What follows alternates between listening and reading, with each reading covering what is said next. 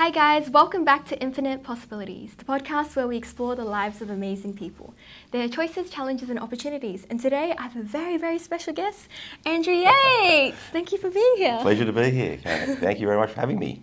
Yeah, so Andrew, what's your like one minute introduction about what you do?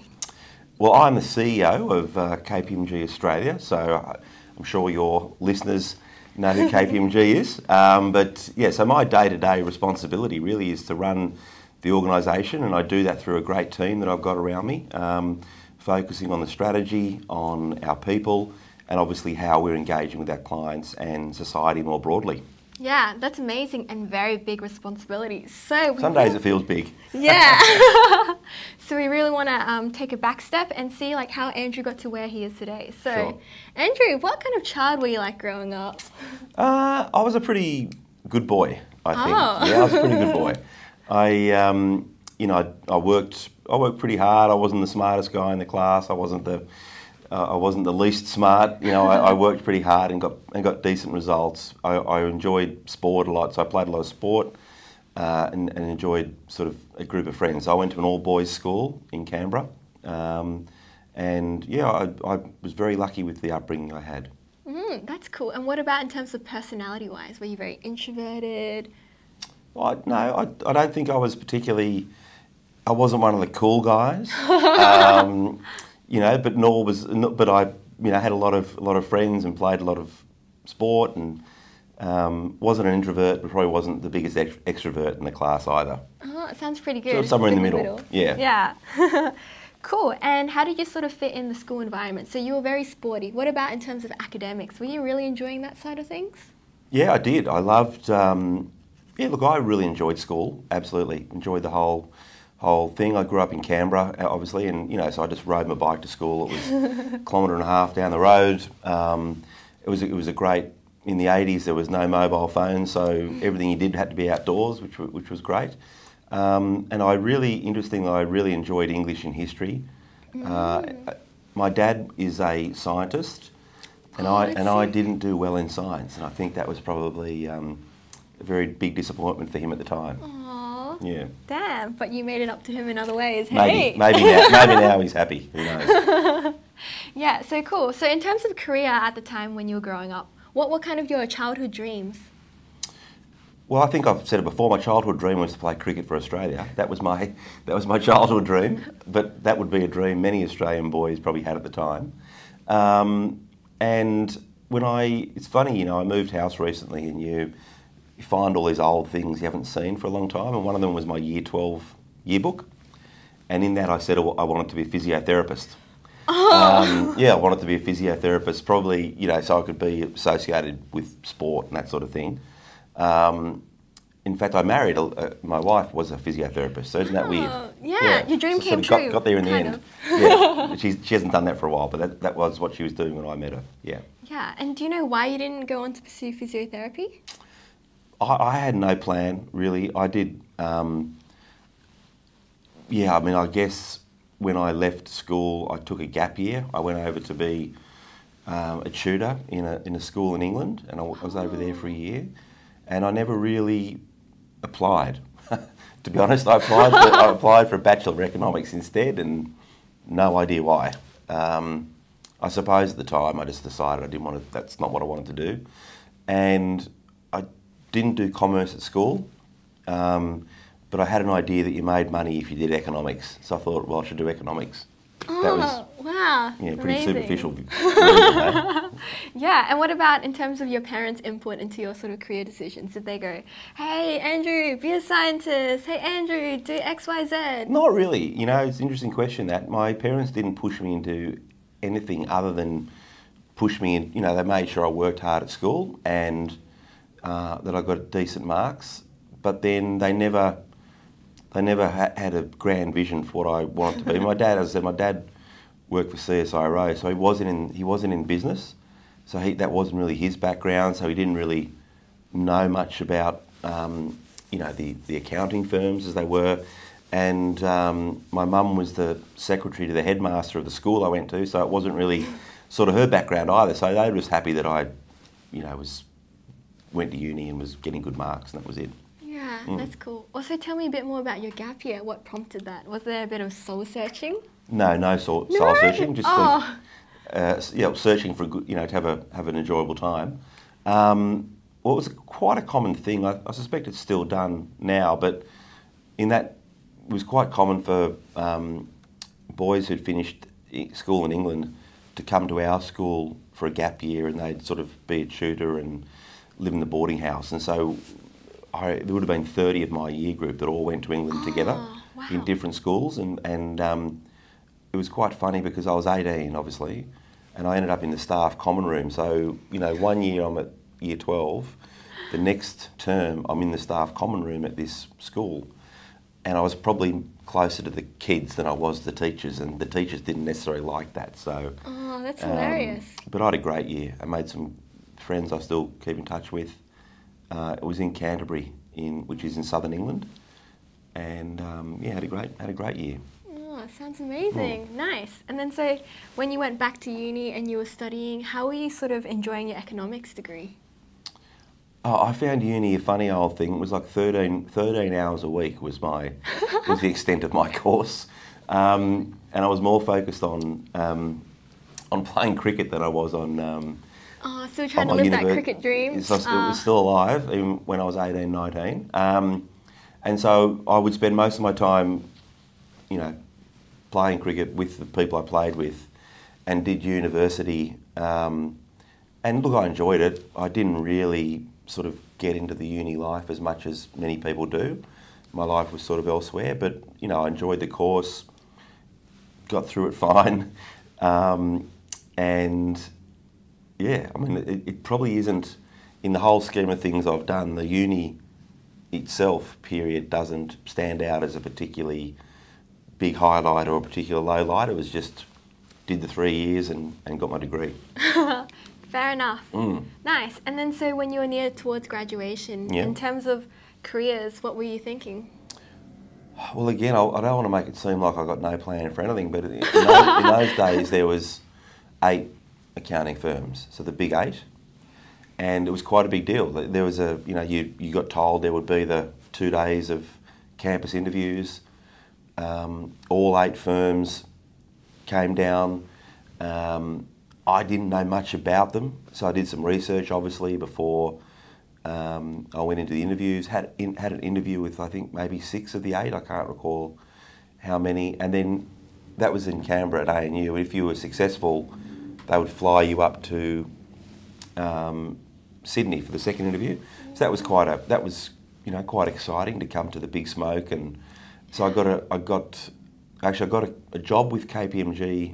It was called uh, Peat Marwick then in Canberra. So which which is all the partners that you see in that Canberra office now. A number of them were there then, um, and I got flown to Sydney by I think it was called again. It was at the time of the merger. It was PMG Hungerfords or something like that, um, and by Price Waterhouse. Well, no, Coopers and Lybrand. Coopers and Lybrand it was at the time, and I can vividly remember both interviews. It's so weird. I can interview with with KPMG as it is now, like it was yesterday, and I'm still really Oh, good friends crazy. with the three people that interviewed me. and uh, I can remember the one with Coopers and Lybrand like it was yesterday, and the and the man who interviewed me there is now on the um, board of the Reserve Bank. So I still see him, Yeah. which is which is quite weird, huh? So Yeah. again, no real plan. Ended up at getting these interviews and, and decided to take one with, with what is now KPMG. Wow. And Mm. so, how did you make that big decision between those two? well, it's um, I actually liked them both. I did like them both, but the person that interviewed me from KPMG had just finished as the Australian wicketkeeper. Now I don't I don't know if you know much about cricket, but the wicketkeeper is the the man behind the um, stumps with the gloves on, the Yeah. big gloves. That's him, right? And um, his name was Greg Dyer, and he worked back in those days. If you were a sportsman, you also had to work. Oh. So he was a senior manager at KPMG, and he played for Australia. And so when I met him, it was like I was meeting. Um, you know, it was a bit of a fan meeting as well Yeah, as just a corporate meeting. Yeah. no, I just so anyway, I joke a bit about that, but I, I really like the people I've met at KPMG. So uh, and, I, and I've remained good friends with them ever since. Yeah, that's just, amazing. Just good culture. Yeah, I like the I like the feel of it. Yeah, I think sometimes when two things they're quite similar, it's just that small thing, Yeah, that yeah, small yeah. like fan in you that makes you lean towards Yeah, one. exactly, exactly. Yeah, that's incredible. So you've been like you, your first job out of uni was at KPMG, It and now you still are. Well, I had some part-time Yeah. jobs, obviously, at, when I was at uni. Yeah. Um, and but my first main job, yeah, was KPMG, and I never, never thought that I would be at KPMG more than two or three years. Uh, but I've been incredibly blessed to have been here for 33 years now. I've worked. I know you go through it sequentially, so I won't jump ahead. Um, but you know, I've, I've been very fortunate to have a, a career within a career. Basically, is how I think about it. yeah. Wow. And so so like, um, why didn't you leave after two or three years? Well, I took a gap. I took time off. Actually, I went um, to Austria with a friend of mine. We took snowboards over there, and and I um, I got some advice at the time that I should not sort of close the door to KPMG. So And how how many years was that in? that was just after I'd done what was called the PY back then. You know, the CA. So Oh, it was.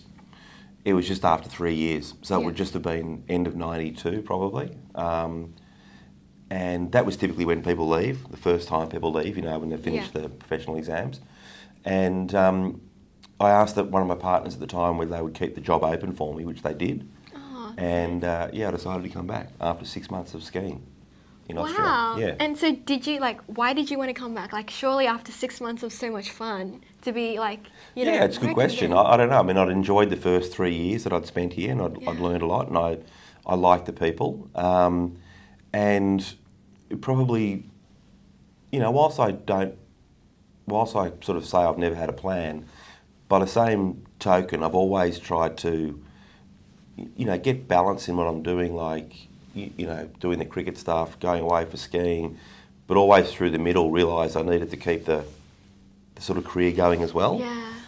Uh, and so that's probably why I came back, just to sort of get back. And I'd had six months off. I was pretty lucky to have done that. And then and then I came back just because I probably I didn't think the alternative looked any better. Yeah. Hmm. and what division were you in when you first started as a grad? Well, it, they weren't divisions. Um, Oh, okay. I was in Group Three. That's how Wow, it that's was called. fancy. Yeah, you're very fancy. it was called Group Three, but it was in the audit practice. So when I started at the firm, we weren't national. We were just. So I joined the New South Wales practice, um, and it was very much uh, audit and tax. Yeah. I think there was probably very little else. And so the audit, there was eight groups, and I was in Group Three. And when I joined, it was in Australia Square, which was the big round building on George Street, and there would have been probably, I'd say, 40 or 50 people in our group. There was four phones, and there was a Mac room, a computer room. And so when you got a phone call, it would come into the group assistant, and she would yell out your name, and you'd find a phone and yell the number back, and she'd put it through to that. Oh, number. that's pretty hilarious. Yeah, it is, isn't it? Different to today, where everyone's got a mobile Yeah, phone. yeah. Um, oh, that's pretty cool. Mm. And also with KPMG, you did a bit of traveling, right? Mhm. You were working in different countries. Tell me a bit more. Yeah, well, I did a, uh, a short-term comment initially to Hong Kong Yeah. in in '92 for, for three months. I went over with about um, 15 other uh, people at my level to backfill the Hong Kong office because they'd had a very big corporate collapse in Hong Kong, and a lot of their staff had been moved on to work on that on that on that on that job, and so we got brought up for three months, and I loved it. And then I went back for 18 uh, for three years. I went back for three years about 18 months later. So I did three months, came back here for 18 months, then went back to Hong Kong for three months, Three years. three years, sorry, three years, and I loved Hong Kong. It was such an awesome, well, such an awesome city still. Um, What do you love about it? well, I just love the energy. The um, well, I mean, I was there from 1995 to 1998, so it spanned the handover back from Great Britain to China. So it was a really unique time to be there. But it was just it's just a very high energy, fun place. I worked on a great client, HSBC, um, and you know just really loved the city and made great friends. Did, did really enjoyable work. Um, and then I came back from that, and then 10 years later, I went to New York for, um, for two years. Wow. Yeah. Wow, that's amazing. Mm. And during your time at KPMG, did you go and work for other companies and then come back, or were you always with KPMG throughout? I've always been at KPMG. Oh, really? Yeah, yeah, yeah, yeah. Wow. I've done some comments to I did a, I did a comment to HSBC for a period of time, um, and I mean obviously, but I've always found that working on different clients all at the one time gave me a lot of variety, and I'd sort of go into those clients and I'd, the people I deal with were doing the same thing every month, largely. If you were dealing with the Yeah. finance function, it was very repetitive, and and I always sort of found that amusing because they'd sort of say that the auditor's job was the same, Yeah. whereas we only went in there once a year. Yeah. And then, then I'd go somewhere else for a period of time, whereas they were just doing the same thing every month. So I always found that a bit ironic. Um, but no, so I've always been at KPMG. yeah. Does it feel that long? 33 years? No. As I said, I can remember my first day like it was I remember the interviews like it was yesterday. Ah. I remember my first day like it was yesterday. And, you know, in my career, I've gone and interviewed for other jobs and all those sorts of things, but I've never found one that um, interested me more than what I was potentially giving up. Oh, Hmm. wow. Yeah. And let's talk a bit about career progression. So, Mhm. getting to CEO, no easy feat. So, when you were like a grad, did you always be like, mm, I want to be a manager? And then you want to just, how did you sort of kind of climb it up? Not really. You know, when I was a grad, I was just. I was, Chilling. I was enjoy, I wasn't chilling, to use the modern day Yeah. term. Um, but I certainly wasn't sort of focused on an end game. I was just enjoying Sydney, enjoying the people I was working with, my friends outside work. It didn't, and, and what I found with KPMG weirdly was that every year you got a progression. You know what I mean? You, you got progressed every year. A1 in my day it was A1, A2, A3, senior one, senior two, and so your career just sort of started to develop and move along, just sort of naturally. Yeah. And and I and when I turned up, I didn't know anything. Didn't know anything. And then I remember feeling quite satisfied about a year later when the next group of grads turned up Yeah. and I was actually able to tell them something. sort of showed I'd learned some stuff. Um, but I, I, I suppose when you do get closer to a particular le- a level, then you do start to aspire Yeah. to it. So after I'd been here four years, yes, I wanted to. Then I wanted to become a manager, Yeah. and then I went away to Hong Kong and, and came back. And at that point, I came back. I was probably I came back just as I became senior manager, and then yeah, the aspiration pretty quickly um, became I wanted to be a partner because I did find myself some great mentors at that time who I hadn't known before and who were in the partnership, uh, and we had a really big win. Um, and I was the senior manager on that win. It was um, St George Bank. Oh, Yeah, and at the time, St George Bank was the 15th biggest company in the country, and it was a big win for the firm. And I was the senior manager on that, so it really sort of helped my career. Yeah. But the, the person I worked for on that um, and the people around that became really good mentors for me and sort of brought me into the partnership. And once I, once I sort of had a relationship with them, then yeah, I aspired to be a partner. yeah. Yeah. That's cool. Mm. And yeah, when listening to your story, it sounds like when you were growing up, you really valued that, you know, work-life balance and that, like, you know, the cricket and other aspects. And Mm. so when you climb up, doesn't that mean that you're giving up a lot of those? Uh, not really. I I think people. I, I think it depends how you organise yourself, to be honest, and how you're able to. Um, the more the more broad and complicated your job gets, you have to be confident in delegating to other people, in having confidence in other people.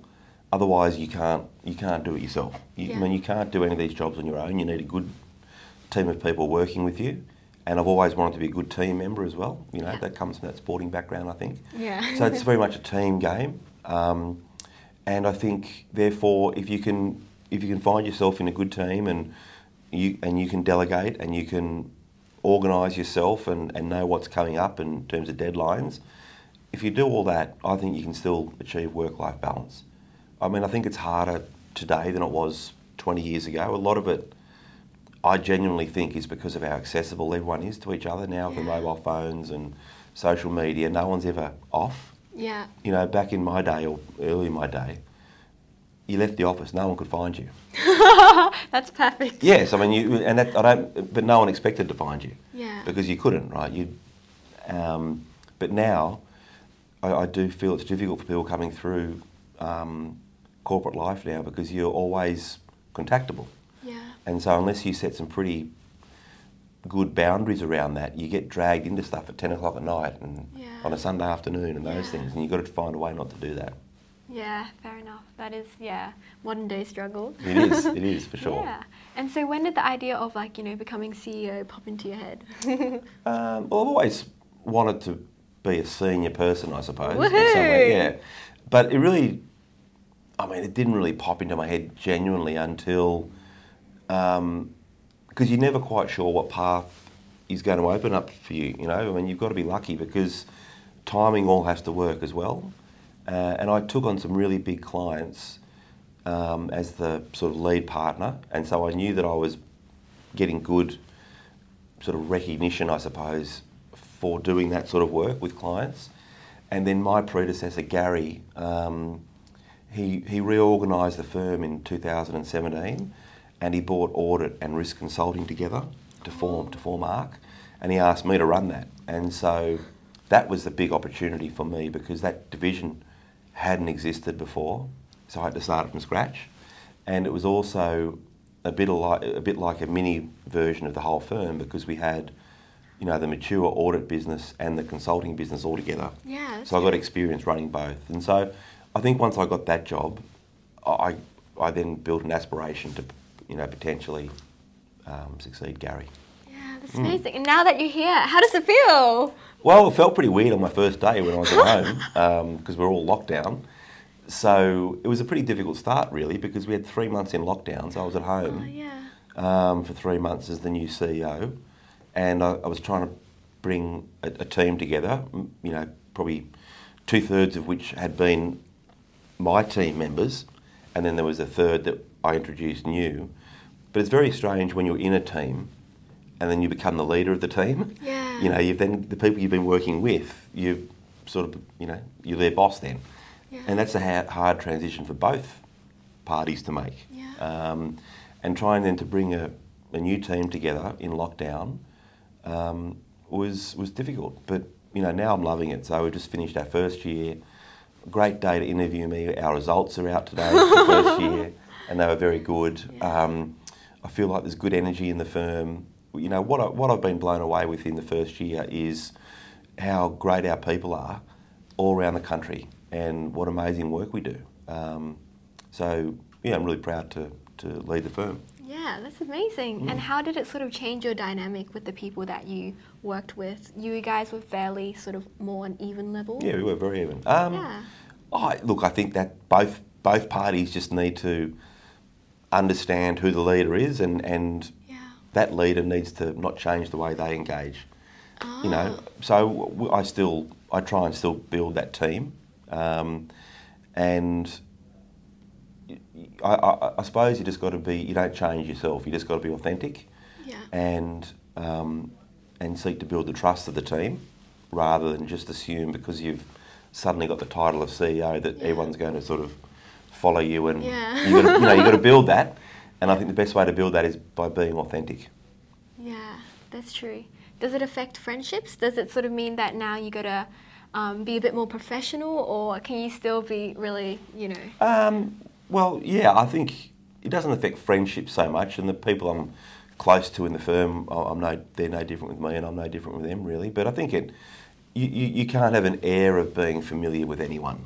You know, you, I can't sort of walk around being familiar with the group over there because it will mean people over here feel, Isolated. you know, it was, and it's a bit unfair, and, and I don't want to be that way. So um, it doesn't change friendships, but you know, you just need to be professional about it all. Yeah. Yeah. That's hard. so, Andrew, what's a sort of day in the life? You know, what time do you wake up? What's the first thing you do? And Uh, I wake up pretty early. I wake up Oh. about five o'clock normally. Wow. Yeah. I, if I if I can, I try and go for a- um, go for a run, um, or I've got to come to the airport and get on a plane. They're, they're the no. two normal morning things. But then every day is different. You know, I've got a I've got my own team. Obviously, we meet twice a month. I sit on the board, and that's meeting once a month. So there's there's sort of the formal activities that, that come with the role. Um, you know, once a quarter, Alison, the chairman, and I go to every office around the country. So that's again part of the formal role. And then the, the rest of it is a combination of, you know, meeting with my team one on one, meeting with people that want to speak to me, meeting with clients, uh, meeting with the government sector. So it, it, really is hard to say what any day looks like. They're all pretty different. Um, but it's a combination of the formal stuff and then the, you know, what, what, what happens, you know, what the what, hits you that day. Yeah, that's cool. What percentage do you think you're in meetings? I've been meetings a lot actually, too Is much. it like 90%? yeah, it's too much. I, I've got to get better at that. I'm not very good at saying no. Um, Yeah. Because I, I feel people need to They need to be accessible. Yeah, they need to be accessible. Yeah, but um, but a lot of meetings actually, um, one-on-one meetings a lot. Yeah. Does that make you a bit of more of an introvert in your personal life? No, no, not at all. Really? Prob- Probably the opposite actually, because I get out of the meeting and I want to Socialise yeah, more. exactly. exactly. That's hilarious. yeah, and what is the sort of hardest part about CEO and about the most rewarding part? Uh, the hardest part I I find is when people aren't happy in the organisation, and you know, um, with twelve thousand people, I'm pretty honest. there's going to be some people out there that aren't happy, and I, that that I find that hard to um, understand that the firm isn't giving them what they what they want. That's that's one of the hardest things. Yeah. There's reputational issues that are pretty difficult. The firm deals with. Uh, They're the hardest things.